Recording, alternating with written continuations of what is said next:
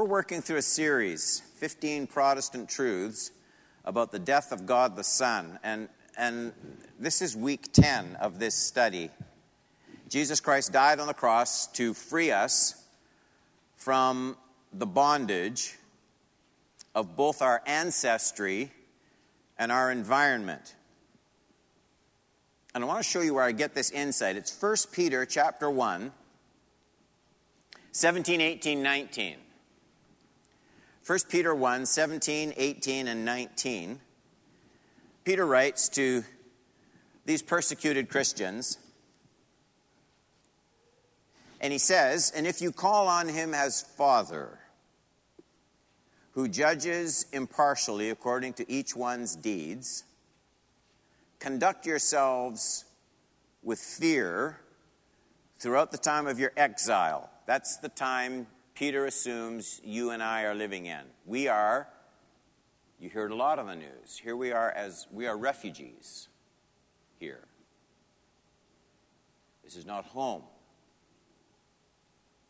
Conduct yourselves with fear throughout the time of your exile, knowing, so understanding something is going to help us conduct ourselves with fear. Knowing that you were ransomed from the futile ways inherited from your forefathers, not with perishable things, such as silver or gold, but with the precious blood of Christ, like that of a lamb, without blemish, or spot. I'd like to submit to you that this text opens up another window uh, in this series of teachings on the accomplishments of the Messiah, Christ Jesus, God the Son, as he died for us on the cross. Peter means for us to see three thoughts chained together, linked together in this text. First, there's the gracious privilege of calling upon the creator of the universe and all that is in it, calling him our Father. If you come, if you call on him as Father, verse 17. That's the first thought. Then, second, there's this command as to the kind of conduct required if we are so to address God as our Father. He says, verse 17, conduct yourselves with fear. I mean, you can teach a budgie to call God Father, but there's a lifestyle, Peter says, that has to go along with the calling on God as Father. That's a privilege, and in that privilege, there is assumed uh, a lifestyle that goes along with it. I said there were three thoughts linked together in these verses. But the idea just presented in these first two thoughts is, is profound. Peter seems concerned to make the point that we Christians never use our closeness to God as Father, that we would never use that to cause us to treat him with presumption or familiarity. I mean, the fatherhood of God doesn't remove the fear of God, as though this newfound status through Christ is just an excuse we can get away with moral indulgence because, well, after all, he's Father God, not Judge God, not Creator God, not wrathful God. He's Father God, not Holy God. He's Father God. So, so we're in, we're tight, we're close, we're loved.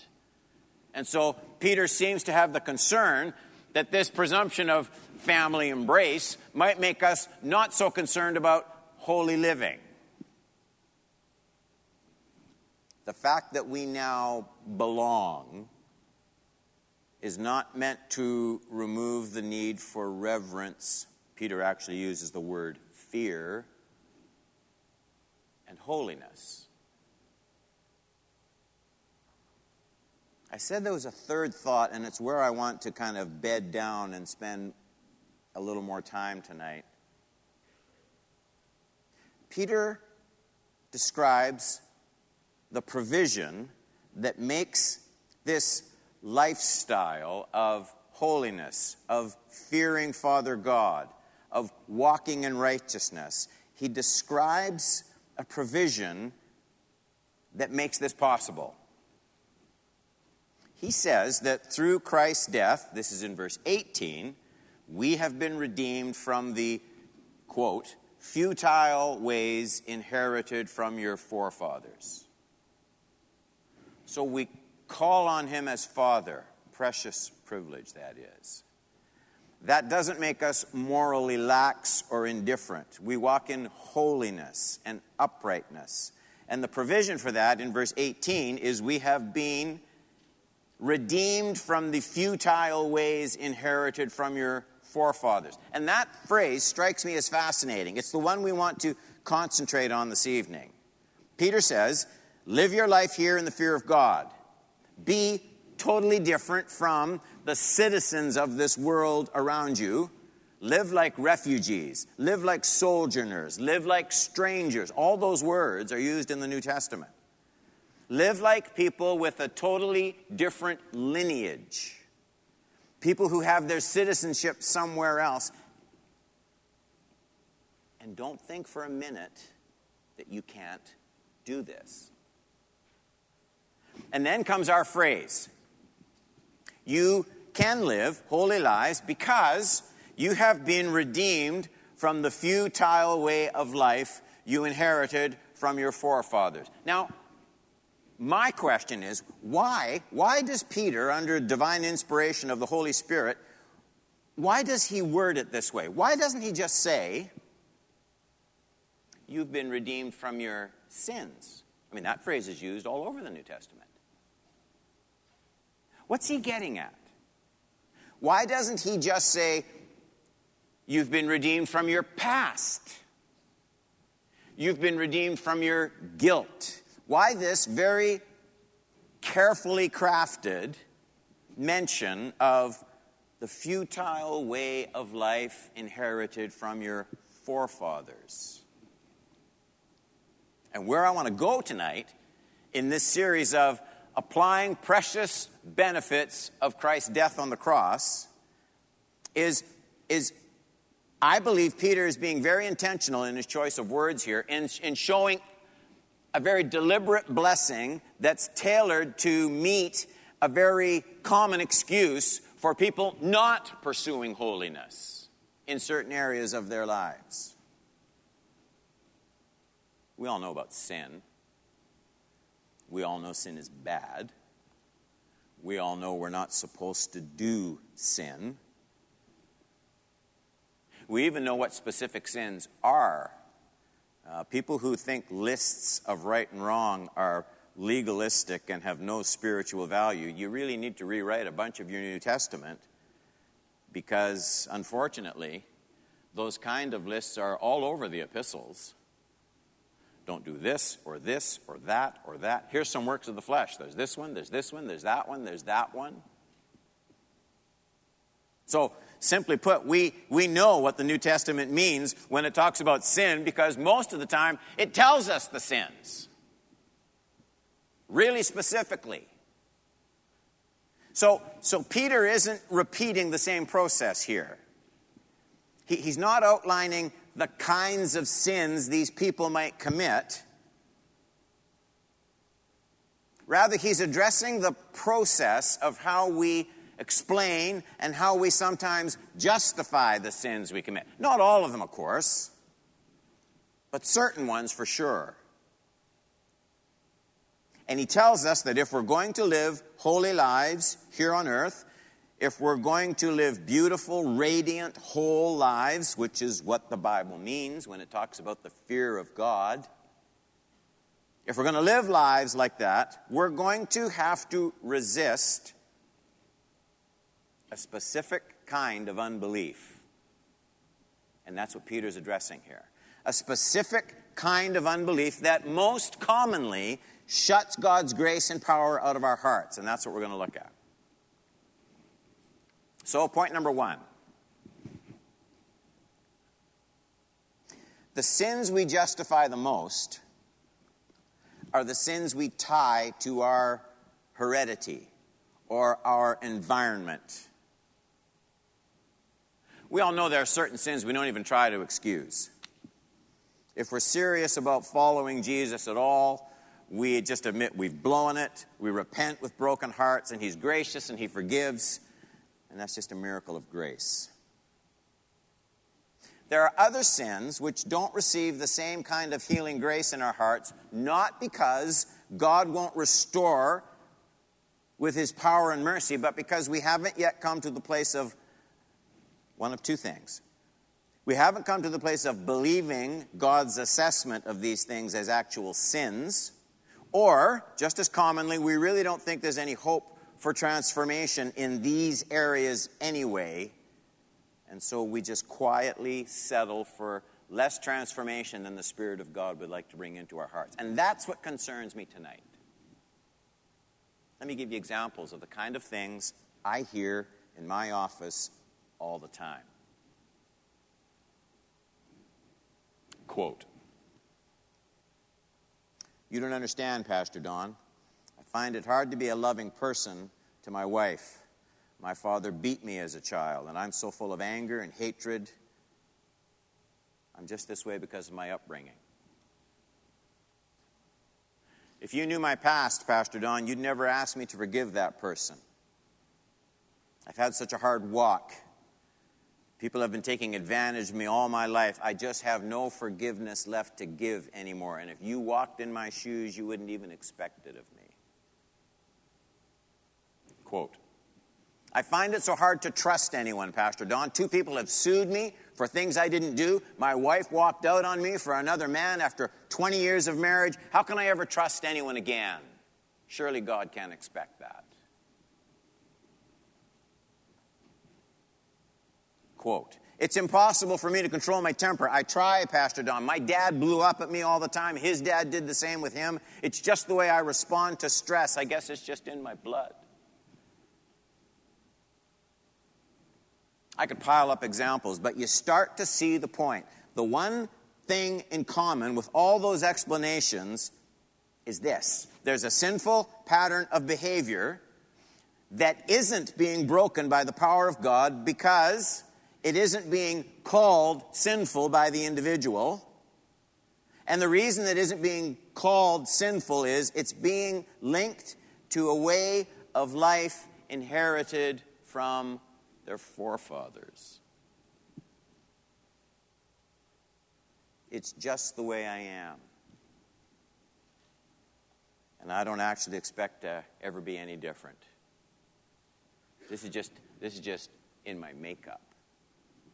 If they robbed a bank, they'd confess and say they were sinners. Now, please hear again Peter's words, and maybe with a fresh edge to them. You have been redeemed from the futile way of life handed down from your forefathers. Now, we don't use those words, of course, anymore.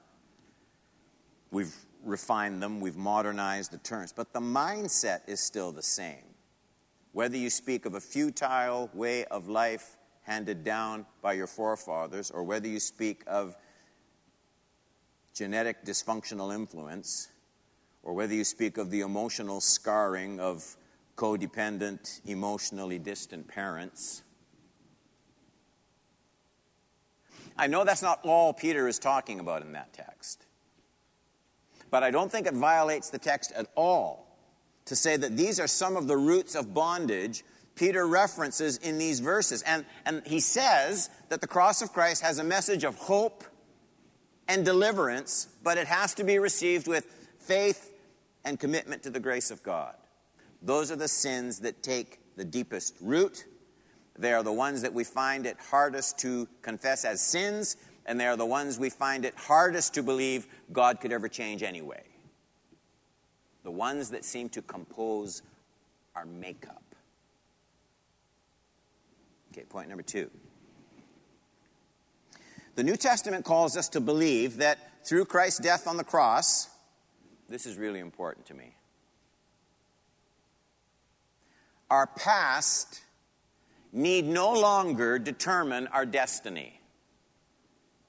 Our past need no longer determine our destiny. Now, the first thing Peter actually says is that these chains of bondage can't be broken with silver or gold. That's in verse 18. You might wonder why he says this. Knowing that you were ransomed from the futile ways inherited from your forefathers, not with perishable things such as silver or gold. Why those words? Probably because, for most of us in the Western world at least, silver and gold, our currency, our wealth, our material status is, is what we immediately look to as the solution to most of our problems. And that's why, before Peter tells us what will bring freedom and transformation, he tells us what won't. Ask any pastor. I counsel as many rich people as poor. More, probably. And it's true, wealth can provide some earthly comfort, some insulation from the pain of the past, and some temporary distraction from it, but silver and gold can't heal one broken heart or set free one single life. The Bible says you just can't throw money at this problem. And then Peter holds out a promise. It's a promise that, were it not offered by the Spirit of God Himself, would be too precious for belief. He says, God has redeemed us, set us free from the futile way of life handed down by our forefathers. In fact, when you look at it, you will everywhere see this expansive power of deliverance assumed in the teaching of the New Testament. Let me, let me, here's a verse. Is that Ephesians 4 32 to 5 1? Is that in your notes? Okay, keep your eyes on that because we're going to be looking at it a little bit here and then a little bit in the next point as well. In fact, let's read it together. Be kind to one another, tender hearted, forgiving one another, as God in Christ forgave you. Therefore, be imitators of God as beloved children. Now, notice, before we start to pick this apart, and we're well over halfway done, I won't be real long tonight, but I wanted this thought to get home. Notice the breadth of this command. The command is to be tenderhearted. Now, think about that for a minute.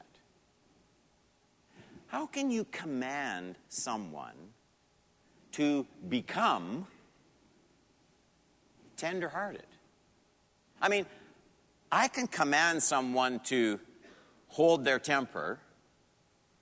I can command someone to not strike back. I can even command someone just to be quiet if I have that kind of authority over them.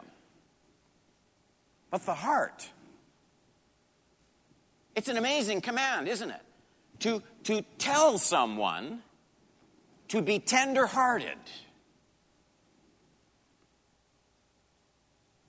And it never even enters Paul's mind that someone might say, well, it's well and good for you to say this, Paul, but I'm not a tender hearted person. I've, I've walked through glass all my life. My dad was an alcoholic. My mother left me when I was a kid. I've been passed around like useless goods for most of my life. I'm the product of abuse and neglect. Life has made me hard hearted, not tender hearted.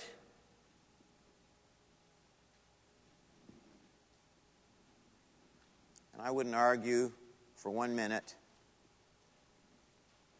you know, that your life hasn't been difficult, that situations can be hard, that life can be unfair. God is good and life is unfair. Hold those two things together all the time. God is good, life is not fair. And I don't know why some people's lives seem harder than others. And I'm not denying the kind of pain and agony that people feel, and I wouldn't want to be insensitive to it. But I know this. Peter says that there has come through the cross, we're going to gather around the table tonight.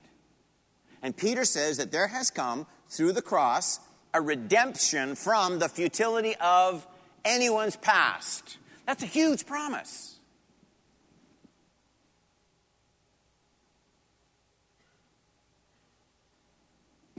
Point number three God's command always carries with it God's enablement. In other words, God's command is never just bare command. God doesn't just command and then stand back and watch. God's words, unlike ours, God's words never just leave his mouth. I'm speaking metaphorically, God's a spirit, but God's words never just leave his mouth and kind of hang in thin air. God's words suspend galaxies. God's words hang planets and stars with nothing to hold them up. God's words tell the sun to get up in the morning and rain to come on the earth. God's words created all sorts of creature life on this planet with nothing more than speaking it. In other words, his spoken command always carries his power. Now, look at that Ephesians text again, just as an example. Ephesians 4:32 to 5:2. And I want you to see what I want you to see as we pick these verses apart really quickly is how you have the command and then you have the ability to obey the command put right after it. So if I were reading Ephesians 4:32 to 5:2, I would read it like this. Be kind to one another, tender-hearted, forgiving one another. That's command, right? Pretty clear. As God in Christ forgave you.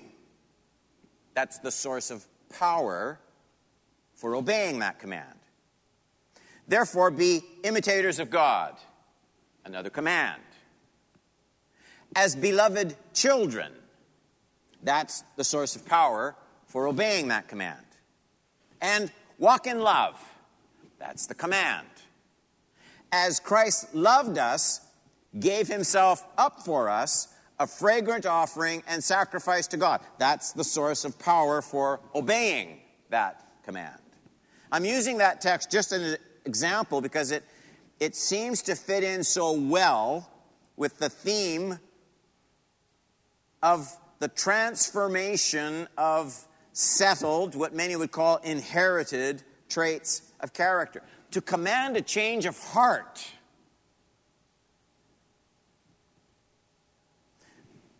It's a command to be changed in areas that are so clearly perceived as being matters of attitude, of temperament, of disposition.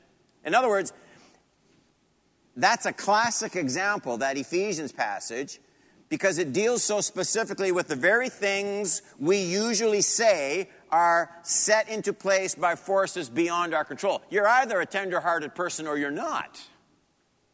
You're either a patient person or you're not. Peter would say, Not anymore. Not anymore. Since you've been redeemed from the futile ways you inherited from your forefathers. Jesus died on the cross to redeem us from areas we perceive as being just areas of futility, hopelessness. Point number four. Peter writes to Christians about this very specific power of the cross to call them away from a very common form of unbelief. That's what it is unbelief. There are two kinds of unbelief. One is probably not practiced by anyone in this room, and the other is, at certain seasons, practiced by almost everyone in this room. There's the unbelief of rejection, and there's the unbelief of reason. The unbelief of rejection, it just flat out denies and rejects Jesus Christ as Savior and Lord. John 8 24, I told you that you would die in your sins, for unless you believe that I am He, you will die in your sins. Just rejection. Then there's the unbelief, not of rejection, but that simply finds something that God has said, God has promised, too hard to be expected. You get an example in Mark 9 20 to 24. They brought the boy to him, and when the spirit saw him, immediately it convulsed the boy, and he fell on the ground and rolled about, foaming at the mouth. And Jesus asked his father, How long has this been happening? He said, From childhood. It has often cast him into the fire and into water to destroy him. But if you can do anything, have compassion on us and help us. And Jesus said, If you can, all things are possible for the one who believes. Immediately, the father of the child cried out and said, What I would have said, I, I believe. And then he thinks about it and goes, Help my unbelief. So, so the first step to experiencing God's transforming grace for a futile past, the first step is to believe that the power of the cross of Christ reaches into that past with a power that no amount of silver or gold can buy. It reaches back into the past. Something happened on that cross when Jesus died on the cross that is big enough to do more with your past that you can't even reach into anymore. We have been redeemed not just from our present and not just our future, but from all of what makes us who and what we are. It all comes under the power of the cross of Christ. That not good news? Is that not good news? We're not just earthlings trying to copy a good God. If that's what we're trying to do, we ought to be at home barbecuing right now. That's a hopeless endeavor. We are now, we are now God's children. John says God's seed abides in us. That means, that means, here's as clear as I can say it.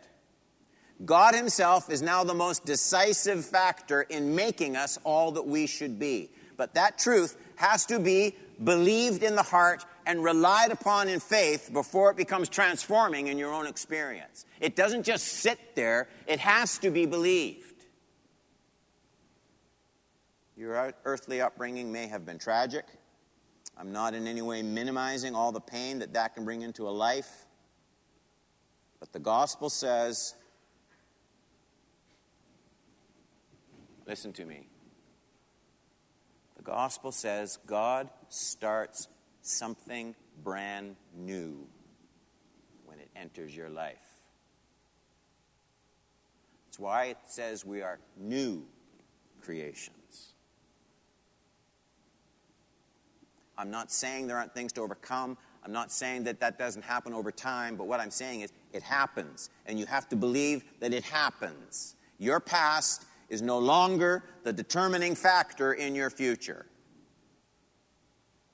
And I think that's part of what Jesus meant in a very tricky verse. When you read the commentaries, they really have no idea what to do with it. In Matthew 23 9, Jesus speaks and he says, And call no man your father on earth. You have one father who is in heaven. What's that all about? I know Jesus is addressing this idea of the way people can set up as idols religious offices and titles. It's very common in the world today. But I just wonder if another point of application might not be the exact passage we're studying tonight. As important as earthly fatherhood is, and it is in the New Testament, very important, there are still countless people who will come to Jesus Christ later on in life. They may have had everything going against them in terms of earthly heritage. And the principle, the liberating biblical principle, is the fatherhood of God overrides all other factors in determining what you can become by faith and obedience to the Lord.